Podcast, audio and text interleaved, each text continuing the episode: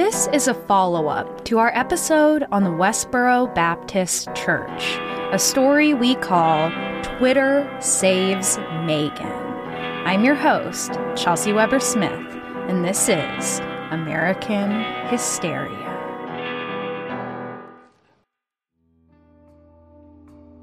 Do you still have faith? And if so, in what? I, I'm not religious anymore, but I absolutely am a believer in, in humanity, in the power of human connection, in the idea of grace. You know, people people had grace for me when I seemed not to deserve it the most. That grace, I, I really believe in it. So I, I, I will say I'm not religious anymore, but I absolutely still feel like a believer in so many ways. Megan Phelps Roper was an enthusiastic, true blue believer in the brutal God worshipped by the Westboro Baptist Church. She too was dedicated to the cause of shocking people into submission, the truth always a knife, never soft, never kind. She was doggedly dedicated to the scripture as interpreted by their leader, Fred Phelps, through the lens of hyper Calvinism, a belief system in which few were elect and most were damned by a God that reveled in the violent destruction of sinners. They believed that everything was predetermined by God, and therefore everything was perfect and unchangeable, no matter how ugly or cruel. To Megan, Fred's name was Gramps, and he was beloved the way a kindly old grandfather is the only difference being that he happened to be their prophet, a man who trafficked in homophobic slurs and jubilations at the deaths of soldiers, AIDS victims, and children killed in school shootings. But as he had taught his entire family since each of them were born, this was the ultimate expression of neighborly love, telling someone the truth so they might have time to change their ways.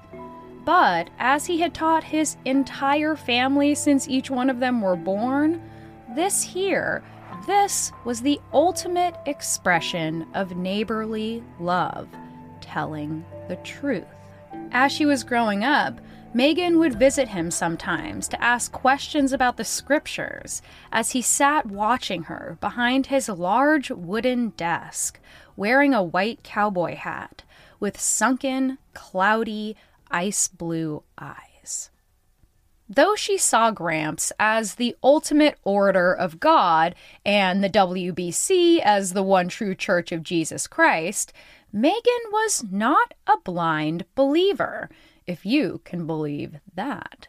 The Phelps family put high priority on studying, grades, and on higher education, they encouraged questions about the stories and messages and history of the Bible, and they came together to work out any apparent contradictions, all in their very lawyerly way.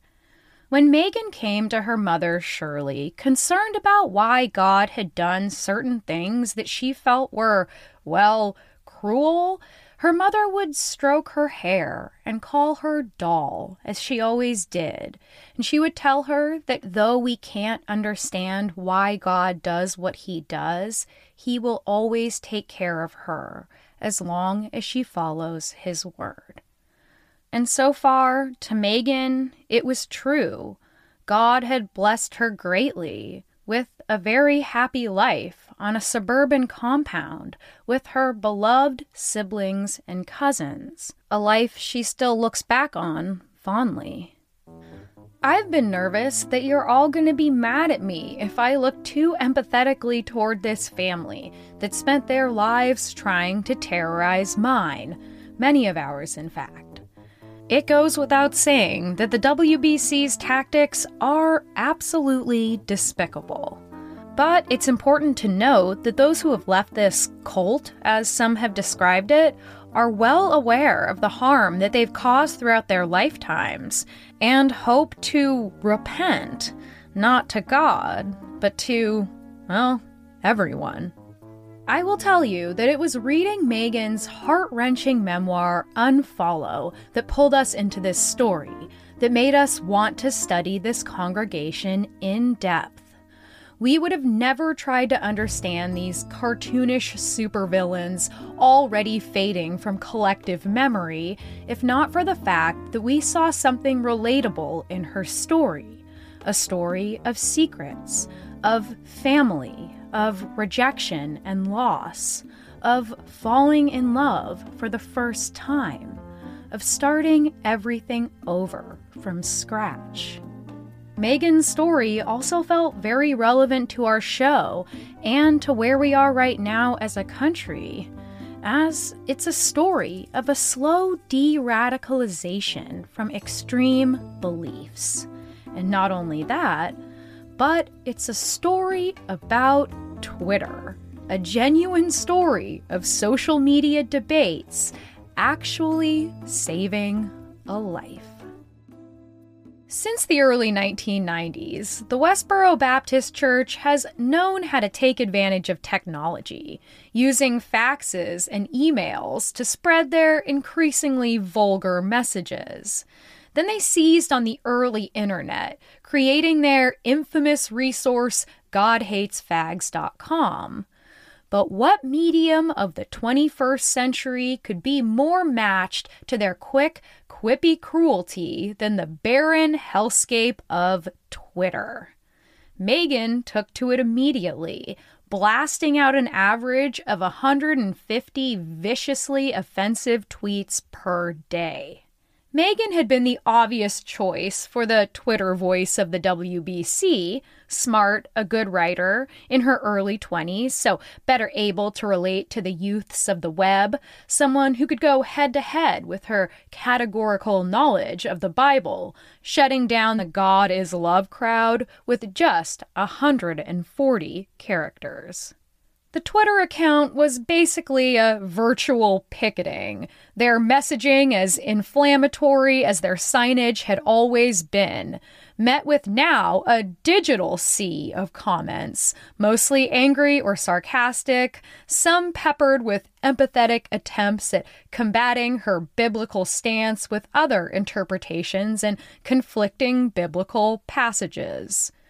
But Megan, like all the believers in the WBC, had long been a stonewall of certainty about her own church's unblemished rightness. But that didn't keep her from truly enjoying a good debate. She loved working out the philosophical puzzles that people presented to her, and she also loved soaking in the persecution of all those cruel comments. One of Megan's most ardent Twitter nemesis was none other than Kevin Smith, director of Clerks, Dogma, Jay and Silent Bob, and most importantly, he had a brief arc on Degrassi. This was the tweet from Megan on World AIDS Day 2009 that first caught his ire. Quote, Thank God for AIDS. You won't repent of your rebellion that brought his wrath on you in this incurable scourge, so expect more and worse. Kevin, after a deep breath, started a Twitter campaign called hashtag Save Megan, encouraging his followers to fill her inbox to the absolute brim with attempts to persuade her away from the WBC ideology. When the church picketed the Sundance Film Festival, guess who came out wearing his own sign, picketing back at the picketers? It was Kevin Smith. And what did his sign say, you ask? God hates Phelps, except Megan. God thinks Megan's hot. This is like an odd choice, but okay, I see what you were doing obviously, she was getting a lot of attention online.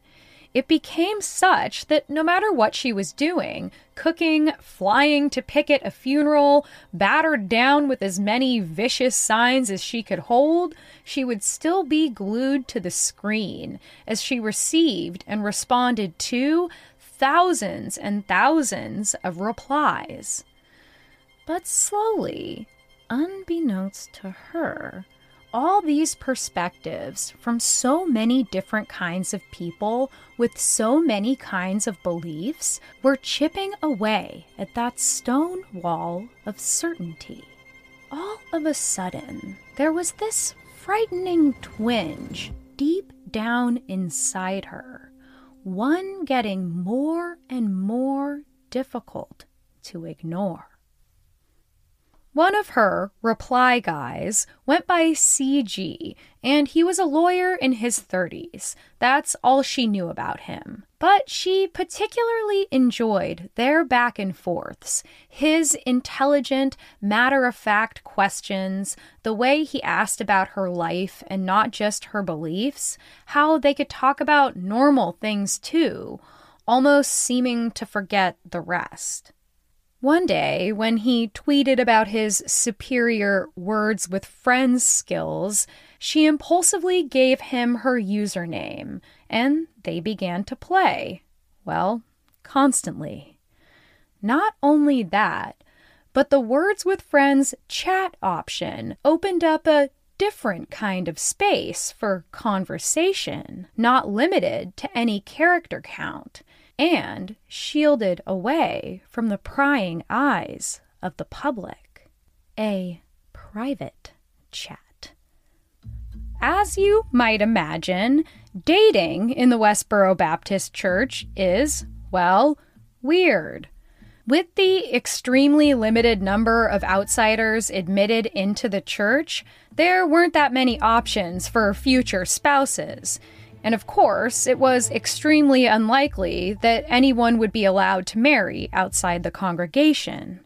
So, when Megan began this private chat with a man completely unaffiliated with the WBC, an atheist for Christ's sake, it was a big deal. But she had a handle on it. She thought she could keep it friendly, keep her romantic feelings at bay. Well, we all know how well that goes. All of a sudden, Megan had a secret. At night, she messaged with CG on Words with Friends, talked about music, talked about books. When they did talk about beliefs, he would always challenge the cruel tactics of the church telling her he didn't understand how this woman he was talking to could possibly be the same one he saw on the news, standing outside of a funeral singing a parody pop song about how the deceased were burning in hell.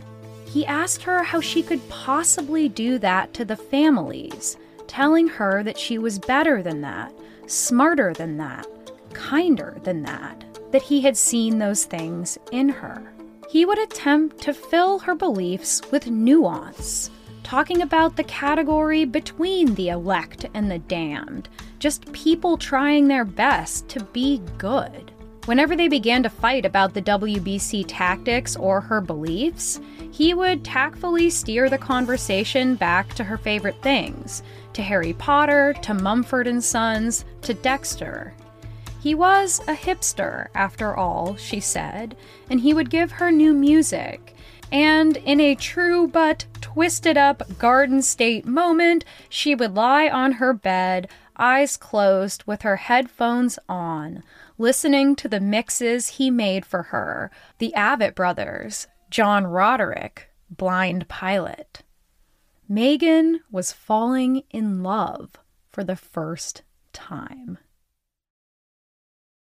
As the months wore on and their conversations grew deeper, she still knew there was so little hope. She tried her best not to think about CG, to not let him distract her from God. But, of course, she sometimes did let herself daydream that he would one day be called to Topeka, that he would hear something true in her words, in the Bible, hear God's call, and just walk into the church service one day, ready for this new life. She couldn't help but want it.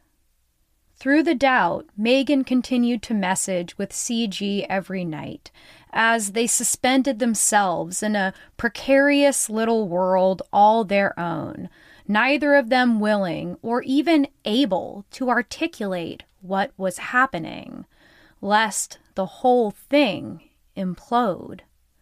One night, though, she dreamed of him she dreamed of embracing this man that she could finally see clearly, prophetically, his blonde curls in her hands. She awoke in a terror, flooded with feeling, and she knew she had to cut it off immediately because the dream had done what dreams can do. It had forced her to feel what she had been desperately trying not to feel all the love and desire for something other than God. After a day of searing anxiety, she logged on to tell CG that she couldn't talk to him anymore, that she was deleting words with friends. But before she did, right then, he said it the words that she had so longed to hear, and then the words that would break her heart. You know I love you. You know I do. It's not just the idea of you. I know you. You also know I'm not coming to Topeka. You ever notice how finding time and energy to do the most basic human necessity, eat literal food, has become just another exhausting task jammed into our increasingly inhuman schedules? Well, your spring can be a little more stress free with Factor. Factor will provide you with delicious, never frozen, ready to eat gourmet meals that are chef crafted, dietitian approved, and ready to eat in just two minutes. Each week, you get to choose from a menu of 35 options to create your perfect breakfast, lunch, or dinner with absolutely no prepping, cooking, or cleaning up. And Factor makes sure you get exactly what you want. You can tailor deliveries to your schedule and customize how many meals you want each and every week, and you can pause anytime. So just head to factormeals.com slash American Hysteria 50 and use code American Hysteria 50 to get 50% off your first box plus 20% off your next box. That's code American Hysteria 50 at factormeals.com slash American Hysteria 50 to get 50% off your first box plus 20% off your next box while your subscription is active. Check out Factor today. Hey, it's Kaley Cuoco for Priceline. Ready to go to your happy place for a happy price? Well, why didn't you say so? Just download the Priceline app right now and save up to 60% on hotels. So, whether it's Cousin Kevin's Kazoo concert in Kansas City, go Kevin, or Becky's Bachelorette Bash in Bermuda, you never have to miss a trip ever again. So, download the Priceline app today. Your savings are waiting. Go to your happy place for a happy price. Go to your happy price, Priceline. After that, Megan tried to go back to her old life, to the comfort of her certainty, to the family and community that she had always known. But the stability that had been there was crumbling, too. The man who founded the Westboro Baptist Church, the man who had formed the entire framework of everything, was sick. He was old his mind was slowly going. He was dying. Without Fred, who would Westboro be? Enter Steve Drain, one of the few outsiders ever admitted into the ranks of the WBC. He had come into contact with the group while making a documentary about them called Hate Mongers, hoping to expose them as the hate group he considered them to be. But bafflingly, the experience instead converted Steve to the WBC, and he moved his wife and daughters to Topeka and onto the suburban compound in 2001. He immediately became an extremely vocal and extremely annoying member. And now, 10 years later, as Fred's health ailed, it was pretty obvious that Shirley was next in line to steer the ship of the WBC. But then, out of nowhere, with one little letter, everything was upturned. Steve Drain had assembled a shadowy group of Westboro men called the Elders, who were actively usurping control from this woman, who, by virtue of that alone, could not serve as a leader. The letter was the beginning of a shame campaign the elders accusing Shirley of sinful wrath against other members.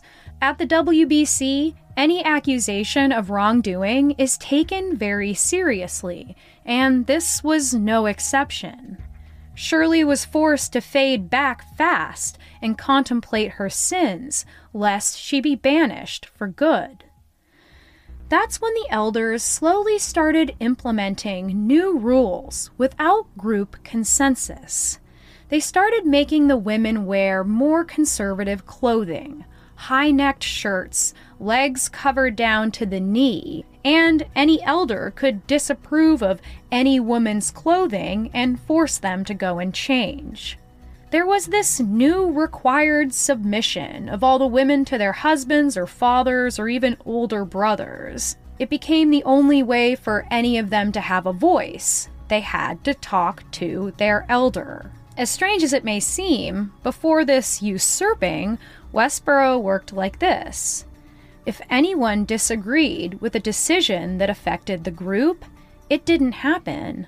Things always had to be unanimous. During this time, Grace was in her late teens, and she had also become a target of a shame campaign, having been involved in some marital drama between members that painted her as a whore, and it became very possible that she was going to be excommunicated. This, of course, enraged Megan, who attempted to speak out against what was happening to both Grace and her mother and to the church at large. But even Shirley refused to speak ill of the elders, telling Megan to obey their orders lest she lose the favor of God. And Steve Drain kept the ball rolling, started changing up the Westboro protest tactics in ways that Megan found, frankly, unbiblical, for example, photoshopping themselves picketing the royal wedding in an attempt to trick publications into actually thinking they were there and covering the story. Before this, the WBC had done a lot of things, but they had never lied. That was a cardinal sin to the group. And now Steve was here, pumping out lies and pressuring her to retweet his lies. She knew that Twitter was going to destroy her over this hypocrisy, but she felt she had no choice.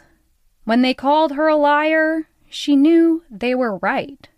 And for the very first time, she knew that Westboro was wrong. And if they could be wrong about this, then what the fuck else could they have been wrong about? The panic attack that followed was a long, terrifying moment where she finally let all those questions in that she had been pushing down for months. She let in all those doubts that felt like they had been cutting her to shreds. It was dizzying, shattering, sickening. This would mean losing everything. But it was too late. There was no going back. For weeks, she went through the motions, terrified of pulling Grace into her new world of doubt and terror, of the great unknown that felt like death. But finally, she broke, and she told Grace everything, and she told her about her thoughts of leaving for good. Finally, the day came they heard that Grace was going to be kicked out. Megan said they had to leave immediately, that very day. Shirley, clearly broken down by the elders and afraid to speak, it seemed, for the first time in her life, took Megan to see Gramps. He was sweet to her at first, as he'd always been. Gramps asked her not to hurt her mother like this. And then, when Megan was unable to reply without sobbing, he continued in a new tone, a tone of disgust. Well, I thought we had a jewel this time, Cheryl. Looks like we got it all wrong. Megan turned and ran out of the room. As they packed their things in the home they had shared with their family all their lives, each sibling and cousin came in to say their cautious goodbyes, their last sniffling attempts at getting her to stay with their letters and drawings, with their memories and the words of God. At the same time, though, there was a palpable new feeling that Megan was an outsider, and she could feel their trepidation at her presence. She was no longer one of them. Just like that, she was an Esau. It was that same story of Esau and Jacob, the one Shirley had told her daughters while they played with Barbies. God had pre elected Jacob and damned Esau, not because of anything they did or didn't do, but just because of the pleasure of his will. And now, two of her beloved daughters, including her oldest, were leaving her, walking into hell for all eternity. And in her mind, this had to be God's plan. There was nothing she could do about it. Shirley's face twisted in agony. She started weeping. She could not choose her daughter, even then, she could not walk away from the elders, from the God that she had been promised since she was born would torture her in eternity if she ever made the wrong move. In their very last moment together, she held Megan a long time and said, finally, You can always come back. But Megan knew that she would likely never see her mother again, never even speak to her again. Because still, no matter all that she has lost, Shirley believes she can still be a Jacob, even if everyone she has ever loved becomes an Esau. As Megan and Grace walked out to the van with their last bags, they walked on the lawn past the trampoline and the pool, past the houses of their siblings and cousins, their home fading behind them, all of it lost to them now. And then Megan realized, in a shame filled irony, that now the only people who could truly understand how she felt, this total rejection from the family she loved, were the queer people that she had spent her life hurting, attacking, praying for their deaths, telling them that they were rejected by God Himself. Everything was coming into dizzying focus. Everything she had ever done. Where they would end up next would be decided almost entirely by a TV show her older brother had once liked Deadwood. Well, that and the fact that though he was some 400 miles from Deadwood, CG did in fact live in South Dakota. Megan searched through the photos of different Airbnbs until she found a beautiful attic space that overlooked the small town. When they arrived and walked down the main street, passing shops and bars and restaurants, they had a strange, frightening, and elating feeling.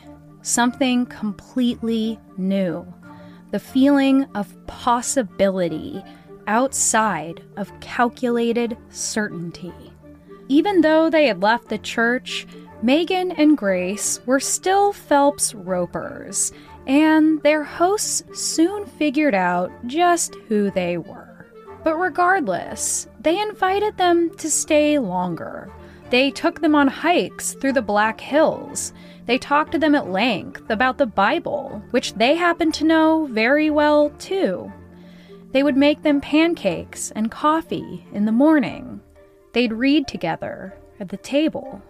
As Christmas time neared, Megan and Grace dreaded the day, which had always been cursed in their parody songs, such as Santa Claus Will Drag You to Hell and their version of the 12 Days of Christmas that included lines like three bloody rectums, two shaven gerbils, and a vat of KY jelly. Lest we forget who we're dealing with here. But much to their joy, the couple did not decorate, did not celebrate, barely even acknowledge the day at all, and instead the four of them just watched Lord of the Rings all day together. They also talked even more than usual, and that's when they found out that the reason they weren't celebrating was because they were Jehovah's Witnesses. When they invited Megan and Grace to their service, Megan looked around and saw a room of true believers, just like she had been. She was realizing now that there were so many ways to believe, so many ways to be in the world. The world that had so far treated her and Grace with a kindness they didn't feel like they deserved after all the things that they had done. CG had been right. There were no elect, and there were no damned. What mattered is that they were just people trying to be good. Megan reinstalled Words with Friends. She and CG would strike up this relationship again, but he would approach her exit with caution, encouraging her to consider everything, to take time to make sure that the change in her was indeed permanent and not in any way influenced by him, because after all, he was a little bit concerned that she had up and moved to his home state.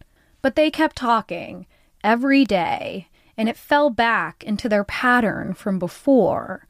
And both of them started to feel all those feelings again. And this time, there was real hope, real possibility. Megan was concerned that he was never going to actually meet up with her in person after a couple catfishy moments where he ended up ditching out at the last minute. And then, just like that, out of nowhere, he arrived in Deadwood unannounced and told her to meet him and his friend at a casino, of all places. At a small table, surrounded by the flashing lights and chaotic sounds of sin itself, they sat looking at each other for the very first time. And for the first time, anything was possible. Four years later, she and CG would get married and they would have a baby girl. She would spend the next years hoping to make things right, speaking out in support of the LGBTQ community, giving talks on the mindsets of extremists and her own de radicalization, apologizing but never shying away from taking responsibility for all the harm that she caused, things that would always haunt her. She talks a lot about how to slowly change people's minds, how to use empathetic interventions. She tells about her own experience, how people on Twitter were willing to work with her to understand that, at the end of the day, this is how she was raised. People who were willing to find common ground where they could without resorting to what she had done all that cruelty. Continuously, Megan's been amazed by all the grace that's been extended to her, despite everything that she's done.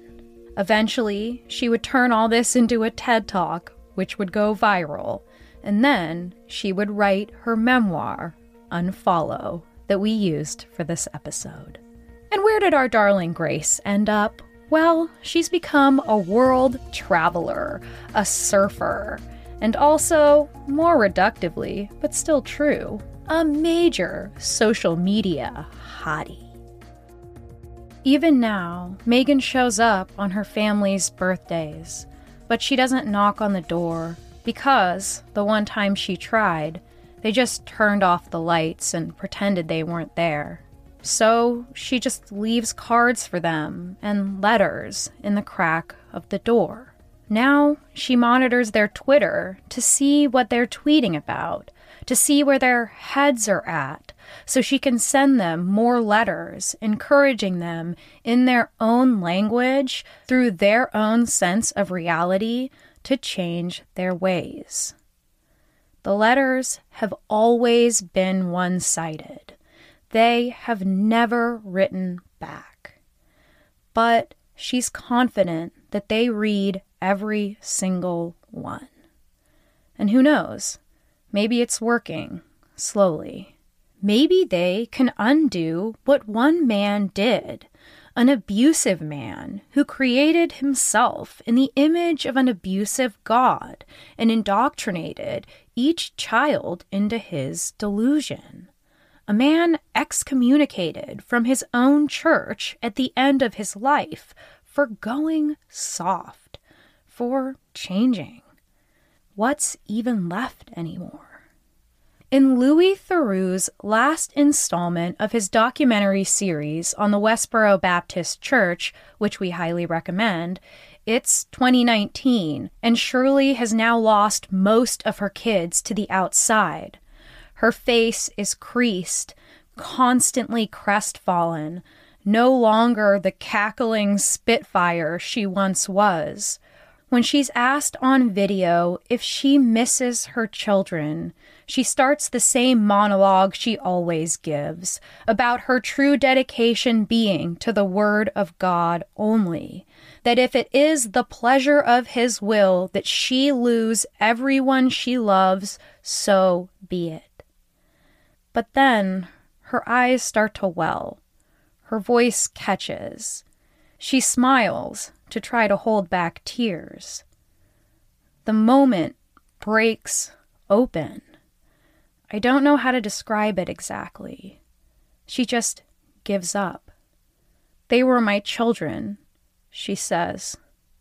They were my children. Shirley, if you happen to be listening, it's not too late.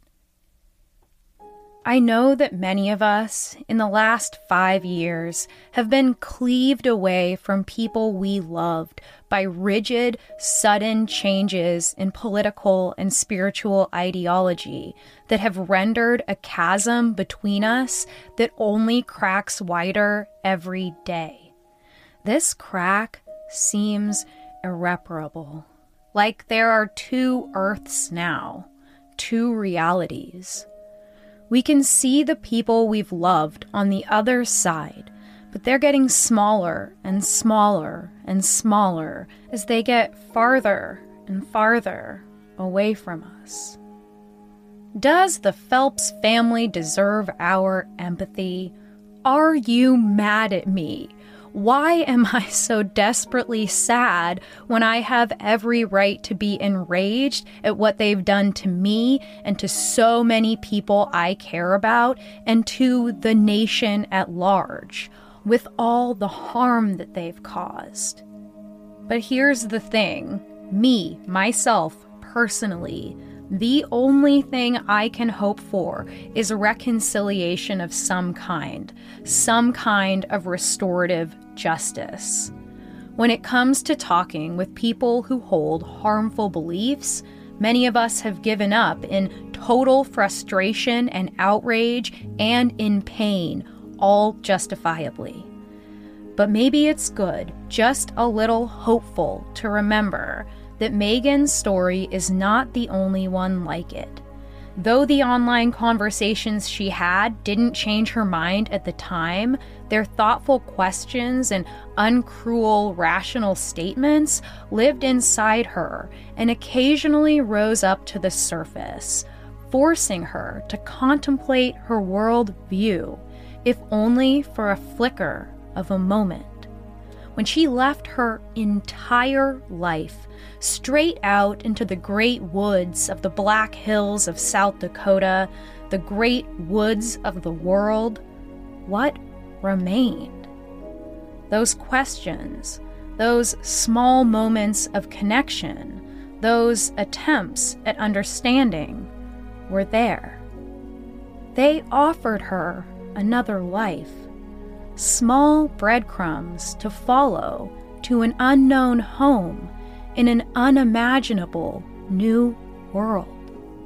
A place where maybe she could do some good.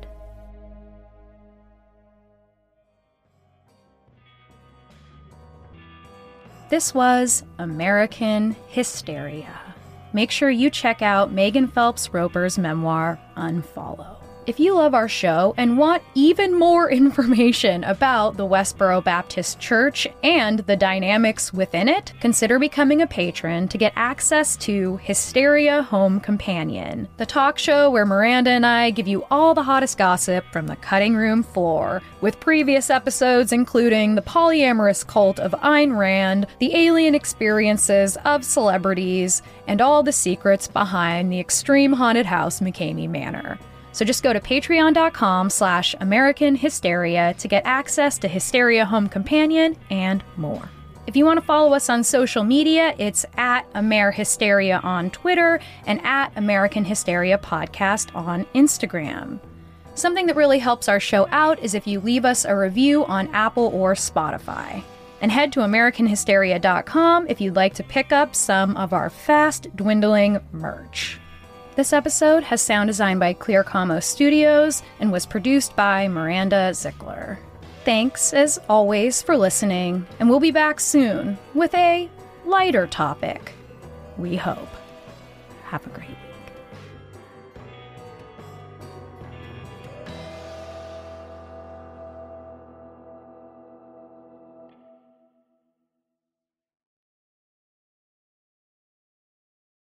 It's happening daily. We're being conned by the institutions we used to trust. The mainstream media is distracting us with meaningless headlines instead of focusing on the harsh realities facing American families. Time is short before something big happens, and that's why so many folks are preparing. They're becoming self-reliant by investing in emergency food storage from My Patriot Supply. Go to mypatriotsupply.com and secure four-week emergency food kits for each member of your family. Each kit contains tasty breakfasts, lunches, and dinners, averaging over 2,000 calories per day. Save $50 on each four week food kit you purchase. Plus, get free shipping on Ready Hour four week emergency food kits. You're not ready if it's not Ready Hour foods. At My Patriot Supply, you can also get solar power generators, water filtration units, heirloom seeds, and survival gear.